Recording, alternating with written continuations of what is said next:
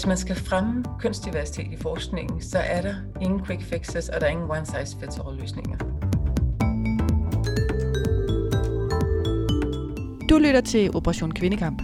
En auditiv insisteren på, at vi bliver ved med at tale om den manglende ligestilling på universiteterne.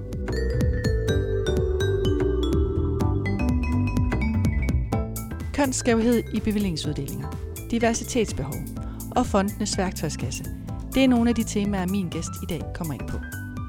Maria Teresa Norn er uddannet cand.merc. Og har en Ph.D. i forsknings- og innovationspolitik. Hun er analysechef ved DEA, som er en non-profit og politisk uafhængig tænketank. Derudover så er hun seniorforsker ved Center for Forskningsanalyser ved Aarhus Universitet. Og så har hun for nylig stået spidsen for rapporten Diversitet i Forskning og Forskningsfinansiering. Afsnittet med Maria Teresa Norn blev til under corona-lockdown, og derfor så er det lavet via Zoom. Velkommen til Operation Kvindekamp, der i dag handler om bevillinger.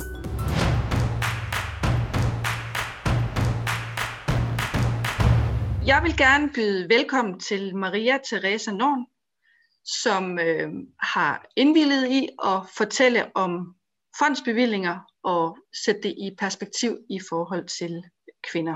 Jeg ved, I har undersøgt diversitet i en bred forstand i en netop afsluttet rapport. Og hvad var jeres fund i forhold til kvinder og bevillinger? Formålet med den rapport, som DEA og Danmarks Fri Forskningsfond netop har udgivet, har været at prøve at kortlægge den viden, der faktisk findes omkring diversitet i forskning. Både for så vidt angår køn, men også alder, karrieretrin, nationalitet og forskers fagområde, som jo nogle af de mange aspekter, man kunne kigge på. Det var så lige dem, vi valgte at kigge på. Og man kan sige helt overordnet set, der finder vi, at diversitet eller en eller anden form for mangfoldighed blandt forskere kan være forbundet med mange gavnlige effekter for forskningen. Så det er noget, der er vigtigt og giver mening at tale om. Vi kan også se, at der er nogle skævheder, når vi ser på forskerbestanden. Blandt andet for eksempel for så vidt angår køn. Men der er rigtig mange mulige forklaringer, hvorfor vi ser de ubalancer, vi ser. Årsagerne til mangel for diversitet skal typisk findes i samspil med mange af de her faktorer, og derfor er det også enormt svært at sige, både hvad der egentlig er udslagsgivende, men især også, hvad skal man så gøre ved det. Så noget af vores hovedkonklusion er i virkeligheden, at der ikke er nogen hurtige eller universelle løsninger på, hvordan man understøtter diversitet, men der er brug for en langvarig og flerartet indsats.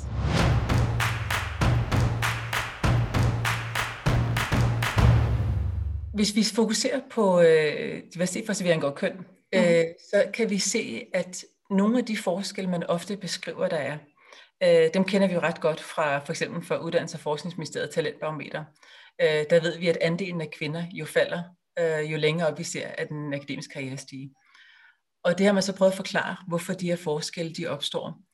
Og der kan vi se, at der er nogle ting, der adskiller kvindelige og mandlige forskere sådan samlet set. Og igen, det er jo altid generaliseringer, når vi ser på tværs af så store grupper. Der kan være rigtig mange forskelle blandt mænd og kvinder, også inden for grupperne. Men vi kan jo for eksempel se, at kvinder typisk har en langsommere karriereprogression, end mænd har. Det tager simpelthen længere tid at få karrierefremmende bevillinger og opnå fastansættelse og blive forfremmet. Vi kan også se, at kvinder er lidt mindre produktive, det vil sige, at de publicerer færre artikler, end deres mandlige kollegaer gør samlet set. De forskelle er ikke så store, som man nogle gange siger, de er, fordi mange af de studier, der sammenligner mænd og mandlige forskere og kvindelige forskeres produktivitet, de glemmer, at der er rigtig mange forskere, der forlader forskningen, særligt kvinder. Så hvis man selvfølgelig ser på de store tal, så er der meget stor forskel. Hvis vi sammenligner forskere på de karrieretrin, de nu engang er på, så kan vi stadig se, at kvinder publicerer en lille smule mindre. Og det kan der være mange årsager til. Barsel kan selvfølgelig spille ind, men der er også noget, der handler om, at de måske vælger nogle andre typer forskningsområder, nogle andre typer forskningsspørgsmål, eller andre ting, vi bare ikke kan observere. Men det kan jo alligevel få stor betydning for deres videre karriere, fordi når vi har en meget stor konkurrence om stillinger og bevillinger i forskningsverdenen, som vi jo har, så kan det være ganske få små forskelle, som i virkeligheden gør udslaget i forhold til, hvem der faktisk får den næste bevilling, eller der får en fast stilling. Og på den måde så taler vi meget om de her akkumulerede fordele og ulemper, at ganske små forskelle, for eksempel i hvor man publicerer, eller hvor meget man publicerer i starten af karrieren, kan jo betyde, at man kommer ind på nogle forskellige karrierespor.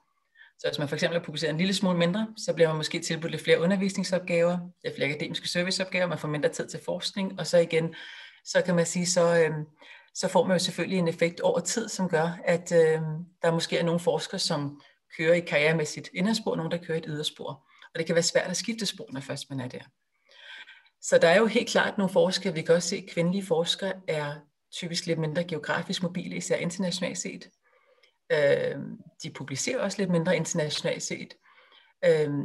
Og så i forhold til bevillinger ser vi også nogle andre typer mønstre. Vi ved, at kvinder, igen så baseret på den internationale litteratur, men også når vi genfinder fra Danmark, de søger generelt om færre bevillinger. De får lidt færre bevillinger, og de får også mindre bevillinger samlet set. Altså for eksempel så viser Uddannels- og Forskningsministeriet Talentbarometer. Det viser, at mænd samlet set får flere bevillinger end kvinder fra de offentlige danske forsknings- og innovationsfonde. Og det gælder både mål, de får til antallet af bevillinger og bevillinger i millioner af kroner. Og det er så baseret på uddelinger fra Danmarks Fri Forskningsfond og Grundforskningsfonden og Innovationsfonden. De ser også i talentbarometeret på, om der er forskellige succesrater på mænd og kvinder. Og der er billedet noget mere broget, og det finder vi jo også i den internationale litteratur, at det er svært at sige, om kvinder har en lavere chance for at opnå en bevilling end en mandlig forsker. Men overordnet set, så konkluderer talentbarometeret for de danske offentlige fonde, at der er en klar tendens til, at mænd ofte har en højere succesrate over kvinder over tid. Så der er nogle skævheder, nogle ubalancer, som vi ikke rigtig helt kan forstå.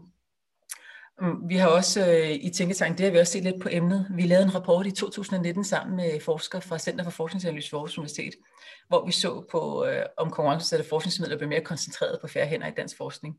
Men der noterede vi også, at kvinder, selvom de tegner sig for 40% af årsværket i den offentlige forskning, så står de kun for 34% af bevillingsmodtagere, 29% af antallet af bevillinger og 22% af den samlede bevillingssum. Så man kan godt se, at der er nogle forskelle, som man i hvert fald noterer sig opmærksom på.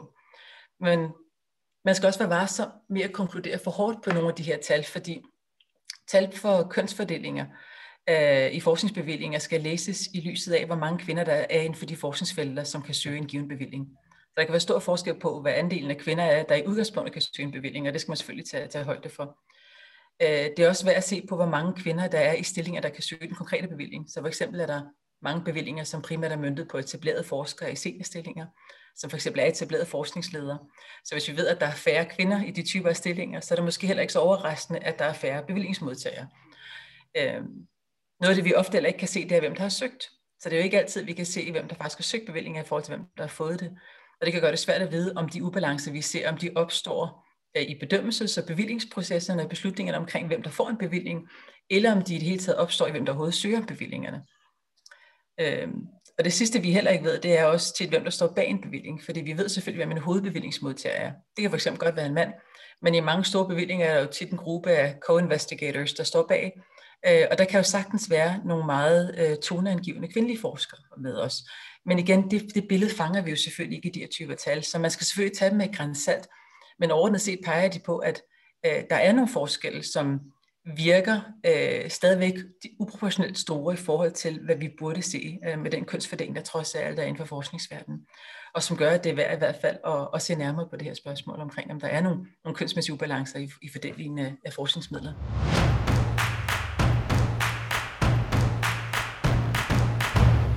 Det er jo et faktum, kan man sige, at der er meget konkurrence om stillinger. Men der i USA tager man talt om hypercompetition, altså simpelthen, at man har fået så stort et optag af nye talenter i forskningsverdenen af mange forskellige årsager, at konkurrencen om de relativt få faste stillinger, der er, og de trods alt begrænsede forskningsmidler, der findes, den er blevet det skarpere. Og så lidt et spørgsmål om, hvad det så bliver udslagsgivende i den konkurrence. Og der er noget af det, man har kritiseret især i den internationale forskningslitteratur, i hvert fald rejst bekymring omkring, det er brugen af excellencebegrebet.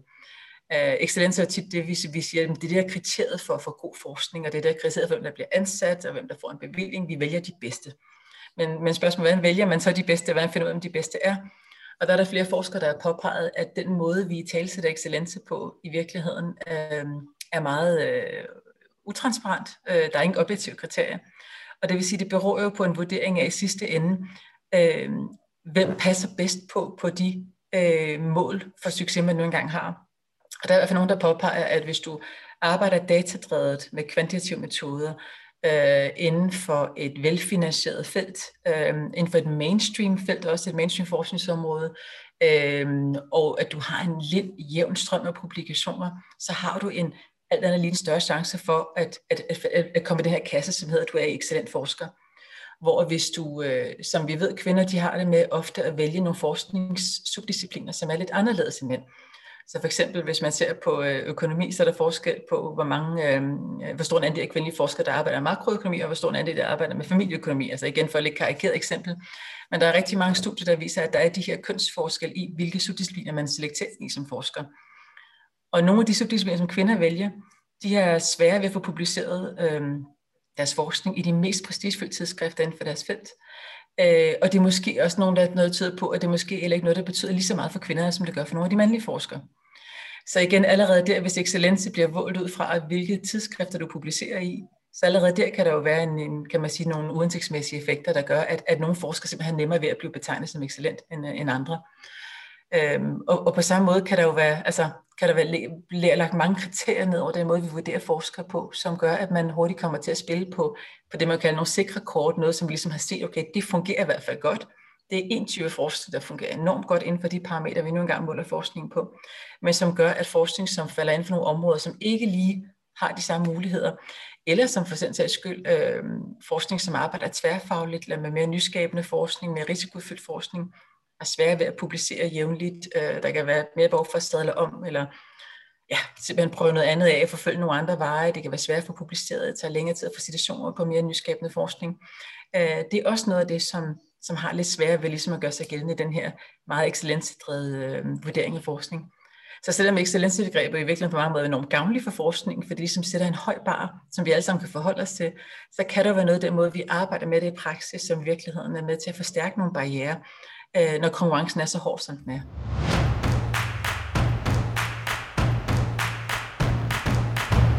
Helt konkret så er der jo sådan to ordnede sæt argumenter for, hvorfor diversitet er vigtig.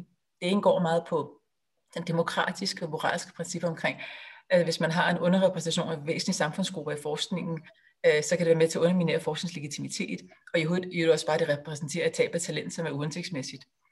Og det andet sæt argumenter går mere på, at der er nogle gavnlige effekter af diversitet for forskningen.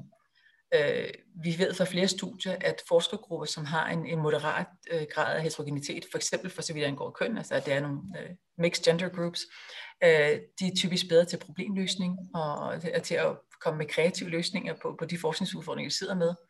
Vi ved også, at forskergrupper, som er mere sammensatte, for eksempel for så vidt angår køn, er mere tilbøjelige til at udforske en bred vifte af forskningsspørgsmål, af metoder, af tilgang til forskning. Igen, diversitet og mangfoldighed er noget, der også bliver afspejlet i den måde, vi arbejder på. Og mænd og kvinder har forskellige præferencer for den måde, man arbejder på i et vist omfang. Så når du har forskergrupper, som har en blandet kønssammensætning, så giver det simpelthen en bredere variation i de måder, man går til forskning på. Og det i sidste ende giver så et mere helhedsbillede af det fænomen, man prøver at forstå. Og det sidste handler om, at hvis man har en divers forskergruppe, for eksempel hvis vi angår køn, så er større sandsynlighed for, at de er opmærksomme på, om for eksempel køn har en betydning i det, man forsker i. For eksempel for biomedicin ved vi rigtig meget forskning er baseret på kaukasiske mandlige datasubjekter. Men vi ved, at der er store fysiologiske forskelle for mænd og kvinder. Der er også forskel på, hvordan man reagerer psykologisk på behandling. Så både i forhold til sygdomsdiagnose og udvikling af behandling, der har det betydning, at man faktisk også får undersøgt, om der er nogle for eksempel kønsforskelle, men også for eksempel etniske forskelle og andre typer af forskelle på mennesker, som så bliver afspejlet i forskning og bliver rapporteret. Og det er der større sandsynlighed for, at man gør, hvis man har en sammensat gruppe af forskere. Der er mange fonde, som er begyndt at tage et behov for at understøtte diversitet på forskellige måder. Og nogle af de ting, de griber til, det er jo i første omgang egentlig bare at udvise transparens. Altså alene det at få indsamlet data på hvilke forskere, der søger bevillinger hos dem, og som modtager bevillinger, og offentliggør de her data. Måske opsætte nogle måltal, som for dem ligesom viser en positiv progression, som de arbejder for at opnå, og for noget mange gør. Der er også rigtig mange fonde, som arbejder på at have en mere ansvarlig brug af bibliometri, som er at sige forskellige kvantitative indikatorer på, hvordan forskere publicerer typisk. Og der er der rigtig meget, der sker lige nu i forhold til, at man prøver at blive klogere på, at der er nogle skævheder i den måde, man arbejder bibliotek på.